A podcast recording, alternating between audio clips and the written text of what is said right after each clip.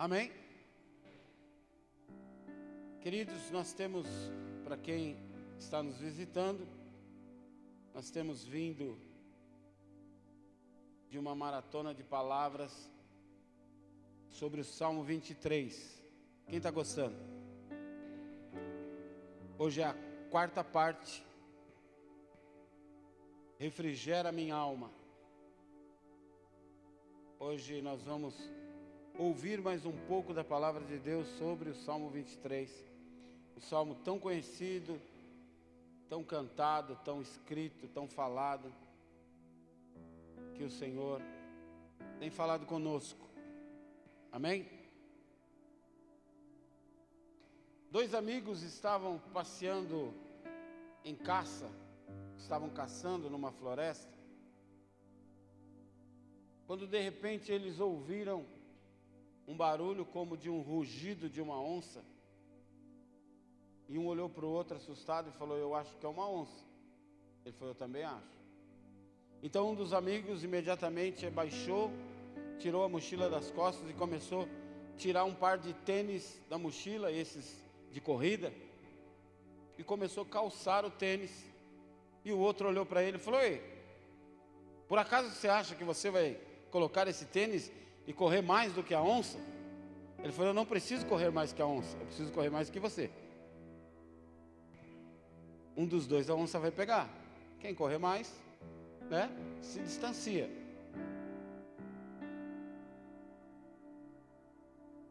Um dia, eu fui fazer uma expedição, eu trabalhava com meio ambiente. Eu fui fazer uma expedição numa reserva ambiental, uma reserva florestal. E nós tínhamos numa cabana, uma espécie de de cabana mesmo de índio. Nós tínhamos uma ministração teórica, tomávamos um café e depois íamos para dentro da mata, efetivamente, fazer a coleta de algumas sementes, algumas folhas, aprender um pouco sobre vegetação, sobre animais, pássaros, insetos, fazer um inventário e um reconhecimento naquele lugar. E o nosso guia era um índio, nativo mesmo dali da região. E ele, quando chegou bem na divisa onde nós estávamos e começar a entrar na mata, ele tirou o par de chinelinho havaiana surrado lá que ele estava, fez lá um, um ritual xamã em respeito à floresta. Ficou todo mundo quieto. E daí ele largou o chinelinho lá e entrou no mato. E a gente foi atrás dele, pelas trilhas. Depois de aprender um monte de coisa, de andar pra caramba no mato, fazer várias anotações, coletar inseto, coletar folhas, coletar é, sementes. Fomos visitar algumas cachoeiras. Depois de bastante tempo andar, estávamos voltando. E o meu amigo olhou para mim e falou assim: Será que ele vai levar a gente no mesmo lugar lá onde ele deixou o par de chinelo? Cara, do jeito que a gente andou aqui, se a gente voltar no mesmo lugar, esse cara tem um senso de direção incrível. Eu falei, ou ele tem um monte de par de chinelo espalhado aí na beira do mato. Brincadeiras à parte, eu quero falar hoje um pouco com vocês sobre floresta. Você já teve numa mata fechada? Que as pessoas falam mata virgem. Você já teve numa floresta ambrófila densa? Oh, nome feio, né? É o nome técnico ambiental para uma floresta de mata atlântica. É floresta ambrófila densa. Uma floresta ambrófila densa, ela possui mais ou menos 400 espécies por metro quadrado. Se você realmente vai numa floresta intocável, você mal consegue se locomover. Se você não tiver um facão, uma ferramenta para abrir caminho entre as florestas, você não consegue andar de tão fechado em meios parasitas, cipós, vegetações mais baixas, você não consegue andar. Então, se você nunca teve, eu queria que você se imaginasse um pouco num lugar assim. Eu queria que você se imaginasse um pouco nessa floresta fechada, onde você fica cercado por todos os lados de vegetação fechada, que muitas vezes, como eu disse, mal dá para se locomover, onde a paisagem te confunde, que para todo lado que você olha parece que é igual. Se você anda, você anda, anda, parece que você não saiu do lugar porque a paisagem te confunde. E você fala: puxa, parece que eu estou andando em círculo, parece que eu já passei por aqui. Eu acho que eu estou perdido. Se alguém te levar para qualquer paisagem urbana, talvez de alguma forma você se vira e consegue ir embora para a tua casa. Mas você não foi feito para esse ambiente de mata. Você não tem intimidade com essa com esse ambiente. É um ambiente quente, é um ambiente úmido, cheio de surpresas, podendo ser perigoso. Então imagine você neste lugar sem recurso, sem uma faca, sem uma ferramenta, sem um, uma caixa de fósforo ou um isqueiro, sem uma pederneira, que é aquele baratinho que sai faísca para acender fogo sem uma lanterna, sem uma bússola, que não ia adiantar muito, que a maioria não sabe usar uma bússola. Né? Fala assim, puxa, se eu tivesse uma bússola. E o que, que eu vou comer? Será que essa água desse riacho eu posso beber? Será que não vai me fazer mal? Esse lugar deve ter aranhas enormes, venenosas, cobras, escorpiões, onça. Então eu começo a ser tomado por um medo, por uma ansiedade, por uma solidão, um desespero toma conta de mim. Eu não sei para que lado eu vou, eu não sei para que lado eu caminho. Como eu disse, parece que é tudo igual. Eu não sei se eu vou estar andando em círculos. Eu não sei o que fazer. Eu me sinto indefeso nesse ambiente. Tenho vontade de sentar e ficar chorando. Não adianta eu gritar porque ninguém vai me ouvir naquele fim de mundo. Como é horrível se sentir assim, oprimido, sem saber o que fazer, longe de casa, longe de amigos, deslocado, inseguro, vulnerável, fora do seu local de domínio, sem respostas, e sem esperança. Para muita gente, isso seria tal qual uma armadilha. Para muita gente, isso estaria te prendendo.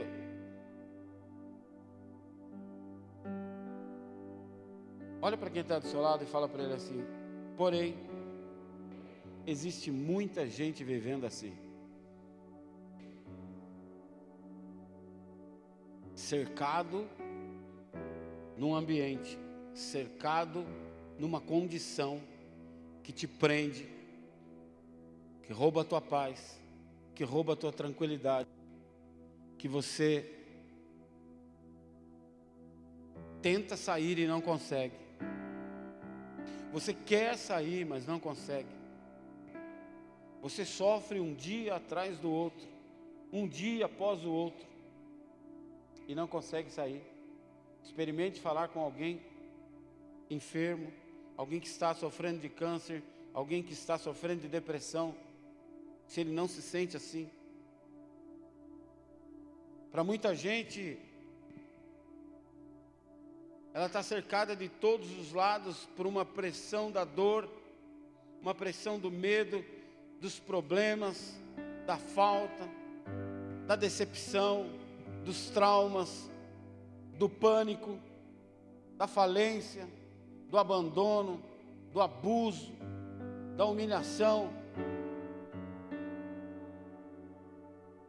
Florestas com enormes paredes, não de árvores, mas do medo, paredes de hospitais, paredes de uma prisão, paredes de uma biqueira, armadilhas do vício, do divórcio, da traição. Você ouve rugidos e sons de todo o tempo te atormentando, ruídos e sons da acusação, da cobrança, da comparação, da indiferença, da calúnia, da injustiça, da violência. Você se vê cercado por predadores de todos os tipos tentando acabar com a tua vida. Não estou mais suportando viver nessa floresta. Para mim é melhor a morte do que viver nesse mundo de medo. Vivo no desespero. Vivo numa total falta de esperança. Quantos de nós, no, algum dia, já não nos sentimos assim? Por algum desses motivos ou de outros que eu não citei, já se viu assim, como uma criança perdida numa floresta. Você não sabe o que fazer. Quantas vezes eu ouço no meu gabinete pessoas desesperadas porque estão envolvidas numa situação que para elas não tem saída, que elas não se veem fora daquilo, não se veem conseguindo escapar daquilo. E talvez a gente pense como seria bom se aparecesse alguém. A floresta começa a emitir sons, você começa a ver coisas que não existem ouvir coisas que não estão ali.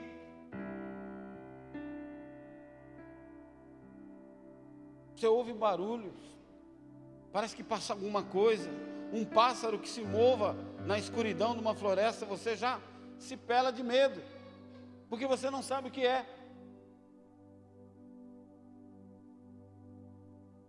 Aparecer alguém, mas se for qualquer um, não adianta. Ela só vai ser uma companhia para estar com você na mesma condição que você já está.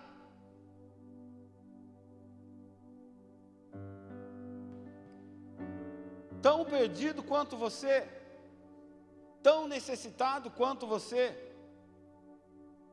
Eu preciso de alguém que conheça o caminho da solução, alguém que me diga: calma, nem tudo está perdido, isso não é o fim. Eu tenho uma saída para a sua vida. Eu tenho uma direção para o seu problema. Como seria bom, quando a gente está diante de um problema desesperador, que alguém chegue e fale isso para nós. Eu tenho uma solução para a tua dor. Eu sei como enxugar as suas lágrimas. Eu sei como parar o teu choro. Puxa, se você tivesse alguém que possa te tirar dessa situação, certamente seria alguém que restauraria a sua esperança. Você já pensou? Você já passou por três, quatro médicos? O médico diz que o problema é que você tem, não tem cura. Ou seja, você está desesperado, perdeu as esperanças. E de repente você passa pelo quarto médico e ele fala: Olha, acho que achamos uma solução para o teu problema. Ele te enche de esperança.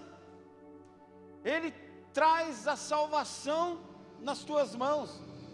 Ele lança para você uma carta de libertação. A sua escravidão acabou. Achamos solução para o teu problema. Querido, quando nós estamos desesperados, assim como eu ilustrei de uma pessoa perdida numa floresta. Como é libertador aparecer alguém que nos traz uma resposta. Parafraseando o rei Davi no Salmo 23, como é bom quando alguém refrigera a minha alma. Meu irmão, quando a pessoa está desesperada, você fala, fala, fala, ela nem te ouve. Ela fica te olhando como alguém que nem está ali, na verdade. Parece que não tem solução o problema. Mas como é bom quando você traz uma luz e ela sente a sua alma refrigerada. Pastor, o senhor me deu um alívio. Meu irmão, você me trouxe um socorro. Isso que você me falou tirou um peso das minhas costas. Existe alguém assim? Você conhece alguém que possa aliviar tudo isso que você está se sentindo? Quantas vezes nós estamos entre amigos, entre pessoas, até mesmo numa festa,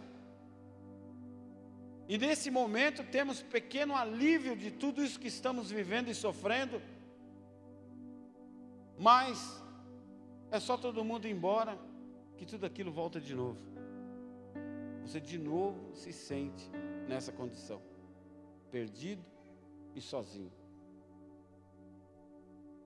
sufocado pela floresta da sua vida.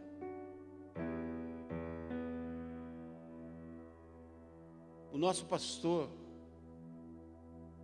o pastor do Salmo 23, é especialista em restaurar a esperança da nossa alma. Quando Davi escreve este salmo, ele se coloca como uma ovelha. E ele sabe quem é o pastor dele. E ele pede, Senhor, refrigera a minha alma. Seja você uma ovelha perdida à beira de um abismo, ou alguém desesperado no meio de uma floresta de problemas e aflições da vida, onde tudo pode mudar quando chega alguém que te salva dessa situação todo desesperado, todo perdido, todo aflito, todo aquele que se sente sobrecarregado, precisa de um Salvador. Amém? Os heróis em quadrinhos, os heróis que agora nós vemos nos filmes, que são feitos pela Marvel, pela Disney, eles são salvadores da humanidade e vem em prol dos fracos e dos oprimidos, não é isso que a gente ouve? Eles vêm salvar todo aquele que está sofrendo. Como é bom se nós pudéssemos ter um super-herói de verdade.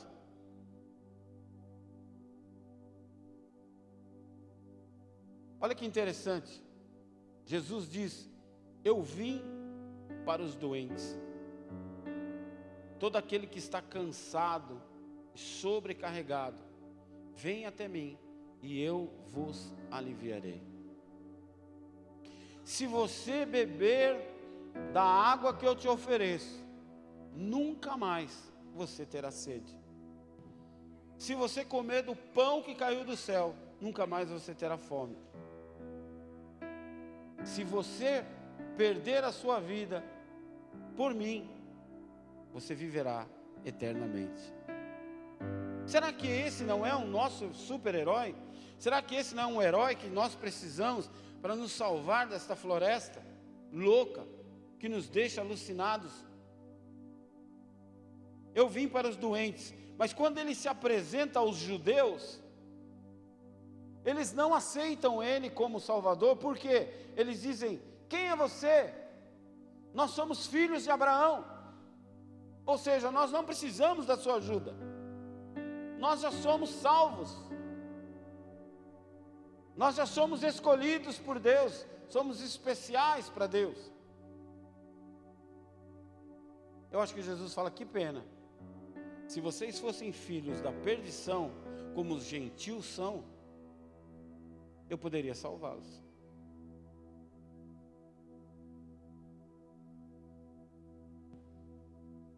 Quando nós achamos que somos muito bons, Jesus não serve para nós. Uma das primeiras coisas que um encontro com Jesus causa em nós é olharmos para dentro de nós e vermos o quão sujo e podre nós somos. Aí você fala, como um Deus puro e santo foi se apaixonar por alguém como eu, a ponto de entregar a sua própria vida para me salvar. Isso faz você se apaixonar por esse Deus. Quando aceitamos Ele como nosso Salvador, Ele nos salva dessa floresta louca que vivemos. Todos nós temos a nossa floresta. Cada um de nós tem aflições, cada um de nós tem lutas, cada um de nós tem momentos de tristeza, circunstâncias em que dá vontade de sumir, dá vontade de cavar um buraco e sumir. Onde nós choramos porque não sabemos o que fazer. A única coisa que nos resta é chorar. Todos nós, sem exceção, seja rico ou pobre, branco ou negro, seja aqui ou no Japão, Ele nos tira dessa floresta, Ele nos capacita a viver apesar dela e das suas dificuldades. Ele não vai tirar a floresta de você, mas ele vai te capacitar a viver nessa floresta. Vamos ilustrar aqui de novo. Ele se transforma num rambo. E você aprende a viver nessa floresta. Ela não te consome mais, é você que consome ela.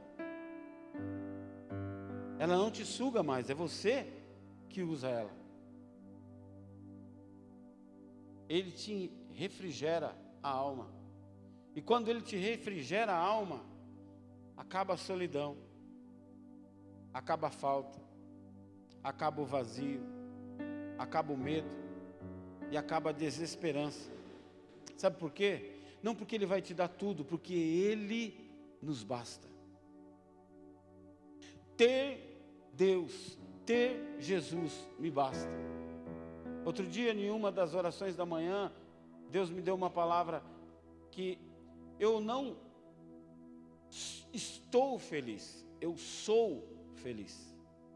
Eu não preciso esperar ter algo que eu sempre sonhei para estar feliz, eu já estou feliz.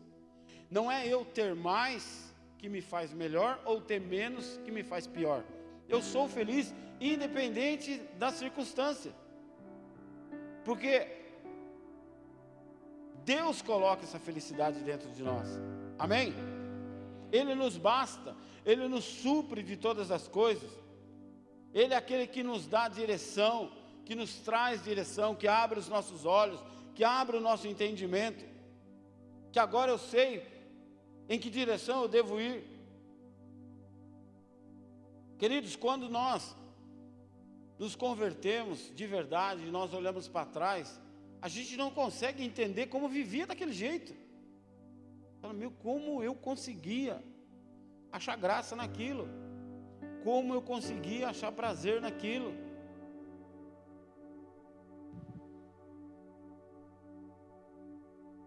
As árvores ainda estão aí. Os espinhos ainda te arranharão. Os predadores ainda estão à espreita. Os perigos ainda nos sondam. A selva ainda é selva. A luta, a dor, as circunstâncias à sua volta não mudaram. Quem muda é você. Ou nós mudamos quando nos convertemos, ou ainda continuamos à mercê do mundo. Ele ainda vai continuar nos torturando. Nós somos que nem um navio. O navio, vive no mar. Ele só tem função no mar. O mar é como se fosse o mundo. Mas, quando o mar entra dentro do navio, ele afunda o navio. Nós vivemos no mundo, mas nós não podemos permitir que ele entre dentro de nós. Amém?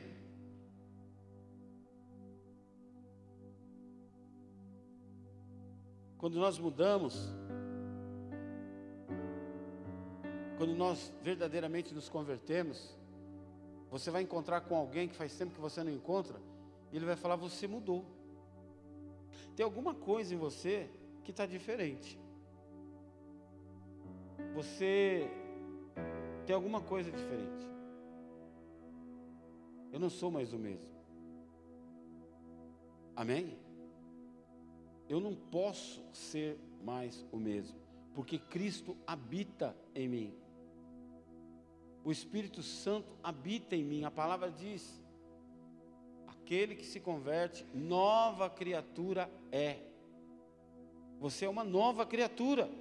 As coisas velhas se passaram e eis que tudo se faz novo, é o que a Bíblia diz.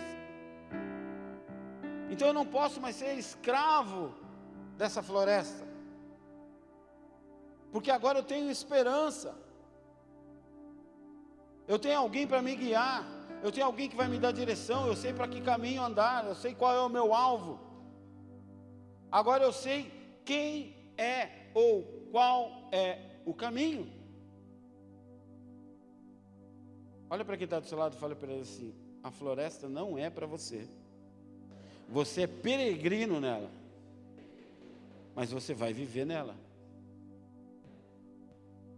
1 Pedro capítulo 2, verso 11, a Bíblia diz assim: Amados, insisto em que, como estrangeiros e peregrinos no mundo, vocês se abstenham dos desejos carnais que guerreiam contra a sua alma. Colossenses 3:2, a Bíblia diz: "Mantenham o pensamento nas coisas do alto e não nas coisas terrenas." Eu disse que quando você está numa floresta, se a floresta já é sombria, imagina a noite. Eu já tive numa floresta à noite que passava a mão assim na frente do rosto e não dava para ver. Breu total, total. Não dava para andar eu não via o Gesiel nessa distância. Breu, breu, escuridão absoluta. Quantas pessoas estão vivendo uma vida assim? E não conseguem enxergar um passo à sua frente. E quando nós estamos numa floresta assim, tudo dá medo. Você escuta barulho, o vento balança uma árvore, um galho esfrega no outro. Você fala, ai meu Deus, o que, que é isso? Eu escutei um barulho. Você escutou um barulho? Ai meu Deus, escutei um barulho. Assiste um, um Largados e Pelados. Os caras nos primeiros dias não conseguem dormir. Você está escutando? Acho que é um leão, acho que é um bicho, acho que é não sei o quê. Ai, vem perto de mim, por favor. Ai, acho que é aranha. Ai, ai, ai, ai. Não é assim? Quando nós estamos desesperados, o inimigo da nossa alma faz a gente ver coisa que não existe. Pega uma formiga e transforma num dragão. Pega um probleminha e transforma num problemão. Fala para você, ó, não tem saída. Para você não tem saída. Esse problema seu não tem solução. Essa doença sua não tem cura.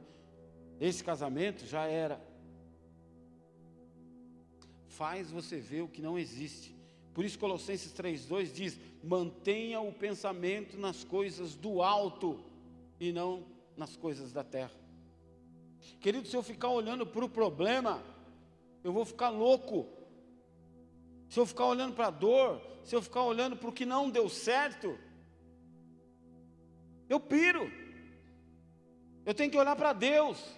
Não deu certo hoje, amanhã vai dar. Quem trabalha com vendas? Eu falo que vendas é que nem pescaria. Quem já pescou? Rapaz, às vezes você está pescando aqui. Eu estou usando a mesma isca que você. Você pega e eu não pego. Deus, o que, que essa pessoa está. Aí eu vou disfarçando, cavarinho, perto de onde o japonês está, geralmente é o japonês que está pegando. Não é, amor? O japonês é ninja, filho. Aí você joga a sua, pá, o japonês sai do lugar, aí o japonês começa a pegar lá onde você estava. E você não pega onde o japonês estava pegando. Fala, meu Deus, que esse japonês está usando isca? Se você ficar olhando para o problema, nada tem solução. Você tem que olhar para Deus. Deus traz o peixe no seu anzol. Deus traz a provisão até você. A Bíblia diz que as bênçãos correm atrás de nós.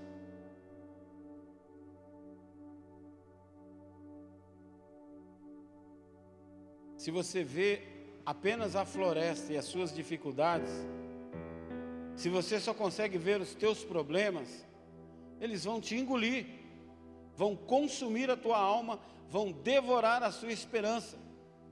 Olhe para o alto, olhe para o seu Criador, olhe para o seu pastor. Davi falava na primeira pessoa: O Senhor é o meu pastor e nada me faltará. Me levará para pastos verdejantes e águas tranquilas, refrigera minha alma. Ele está falando com Deus, ele não está falando para o além, não é um pensamento positivo. Salmo 121, verso 1, a Bíblia diz o seguinte: Eleva os meus olhos aos montes, e pergunto: De onde me vem o socorro? O meu socorro vem do Senhor, que fez os céus e a terra. Ele não permitirá que você tropece. O seu protetor se manterá alerta. Sim, o protetor de Israel não dorme, ele está sempre alerta.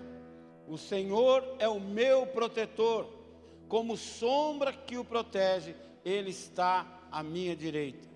De dia o sol não me ferirá, nem a lua à noite. O Senhor o protegerá de todo mal e protegerá a sua vida. O Senhor protegerá a sua saída e a sua chegada, desde hoje para sempre. Querido, você imagina, você está passando um dia de luta. Aí você fala, Deus, fala comigo. E você abre lá, Salmo 121. Será que a gente precisa de mais algum sinal? Será que Deus já não está falando, ei, fica tranquilo, eu estou cuidando de você. Fica tranquilo, eu sei até onde eu posso te levar. Quando estamos perdidos na floresta, dos nossos problemas e da nossa dor, a coisa que mais desejamos é encontrar uma trilha que nos leve para fora daquele lugar. Eu li uma vez num livro, Voltaire falou para o médico à beira da morte: Eu dou metade da minha fortuna se você me fizer viver mais seis meses. E o médico falou para ele: Eu acho que você não vive mais seis semanas.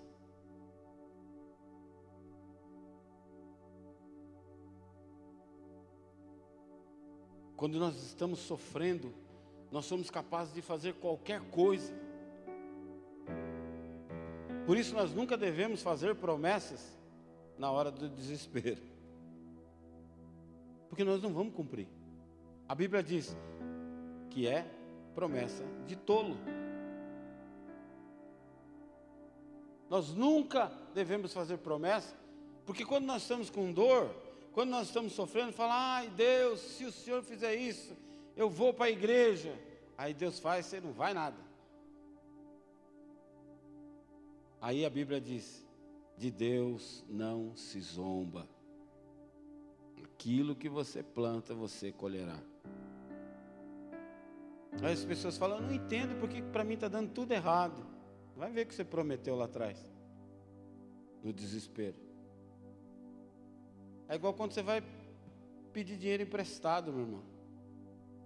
Você beija o pé da pessoa. Não, amanhã, sete horas da manhã, está na sua conta. Não é? Quando você vai pedir emprego, você vai fazer entrevista com uma pessoa que vai pedir emprego, e a pessoa fala assim: olha, se quiser me empregar, você pode me empregar, mas ó, põe eu à tarde, porque eu sou ruim para acordar cedo, hein? Sou meio, sou meio vagabundão. Até se tiver outro aí no meu lugar, pode pôr. Porque, ó, se me contratar, é BO.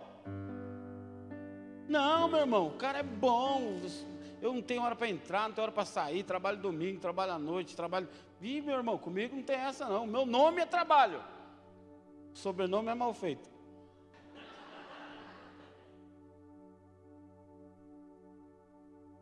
João capítulo 14, verso 6, a Bíblia diz que Jesus declara: Eu sou o caminho.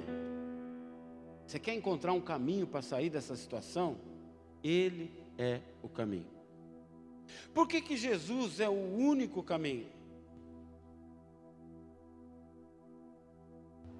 Ele abre um caminho através da vegetação do pecado e da morte e te resgata para a vida.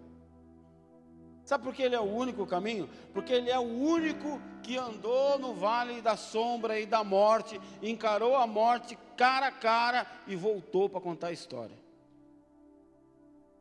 As pessoas já me falaram assim: ah, mas o Buda é mais antigo que Jesus. Lá no túmulo dele, do gordinho, tem uma estátua de 30 metros. E ele está lá dentro. Ah, mas o Papa, todos os papas que viveram até hoje, estão enterrados lá na Basílica de São Pedro. Todos, sem falta. Até Pedro, que eles falam que foi o primeiro Papa. E falam que é São Pedro, que é santo. Está lá enterrado também. Ah, mas Maria, Maria é santa. Está enterrada também. Maomé, está enterrado também. Por isso que Ele é o único caminho. Ele é o único que pode te salvar. Ele é o único que pode te tirar dessas, desse sofrimento. Ele é o único que pode arrancar essa dor com a mão. Ele é o único que pode transformar um homossexual num homem de novo, num hétero. É o único que pode transformar um, uma pessoa com síndrome de Down. Síndrome de Down, se você olhar biologicamente, se ele tivesse um remédio para curá-lo, esse remédio teria que mudar todos os seus cromossomos. Todos os seus bilhões de cromossomos. E eu já vi gente ser curada na igreja que era síndrome de Down.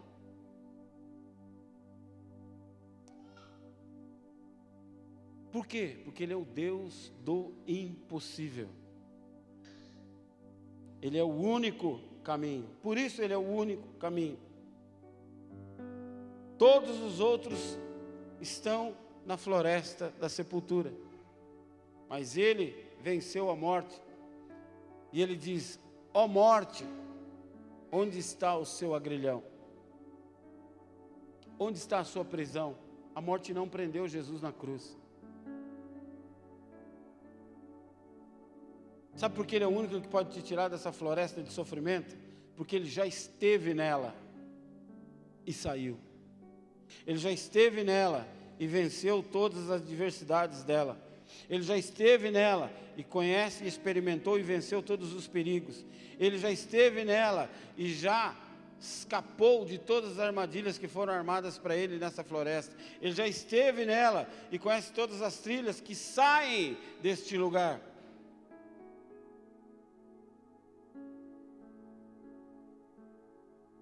Vou contar mais uma historinha rapidinho para vocês. Umas pessoas estavam fazendo um safari na África. E depois de andar muito, o turista olha para o guia desesperado já, naquela savana, aquele calor alucinante. E ele, cansado e amedrontado, pergunta: Por acaso você sabe onde você está indo? Porque a gente andou muito. Você sabe onde você está nos levando? Por acaso você sabe onde está o caminho? E o guia virou para trás e falou assim: Eu sou o caminho. Ou seja, se você não me seguir, você está frito. Eu sou daqui, eu conheço aqui, conheço a região, e eu vou te tirar daqui. Se eu te largar aqui, você está perdido. Jesus é o caminho, meu irmão. Nós sozinhos no mundo estamos perdidos. Nós sozinhos nos nossos pensamentos estamos perdidos. Na nossa força estamos perdidos. Com os nossos recursos estamos perdidos. Com a nossa capacidade estamos perdidos. Com a minha vontade estamos perdidos. Por isso eu preciso de Deus. Por isso eu preciso dele como guia. Quantas vezes você já se perguntou: Deus, onde o Senhor está me levando? Onde isso vai dar? Ele está falando para você nessa noite. Fica tranquilo, eu sou o caminho. Eu estou aqui para refrigerar a sua alma.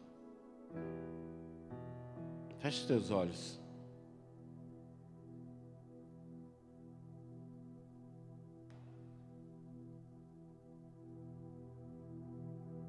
Passamos a mesma coisa nas nossas lutas.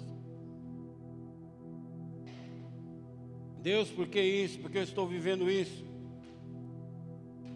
Cadê a saída? Hoje Jesus te responde: Eu sou o caminho. Ele não quer te tirar da floresta, mas Ele quer ser o caminho para renovar a tua esperança. Estar na floresta perdido, sozinho, sem recursos, desesperado, não precisa mais ser uma realidade para você. Existe alguém que conhece o lugar, que sabe sobreviver nele, que pode te dar provisão, fogo, segurança, abrigo, que pode matar a tua sede, a tua fome, vai restaurar a tua esperança a floresta não vai mais roubar a tua paz. Este é o seu pastor. Mateus capítulo 28 diz: Eu estarei com você até o fim dos tempos. Mas talvez hoje você esteja bem. Essa história toda que eu contei de selva, de aflição e tudo mais, não tem nada a ver com você. E amanhã? Nós não sabemos qual é o nosso amanhã, o que o amanhã nos reserva. Então eu te aconselho, fica com Ele hoje. Pega esse Salvador para você. Talvez você não esteja equipado adequadamente, o lugar não seja para você, você não tenha os recursos necessários, mas Ele será tudo o que você precisa. Eu não sei o que você tem vivido. Mas hoje Deus te trouxe aqui para falar para você que existe um caminho. Existe um Salvador que te ama desde que você nasceu. Conhece todos os tropeços da sua vida, todos os caminhos tortuosos que você já andou, todas as coisas erradas que você já fez. Tudo que você já sofreu chora até hoje. E se você pudesse, você voltava atrás e mudava tudo. Mas Ele está falando: deixa eu te dar um novo caminho.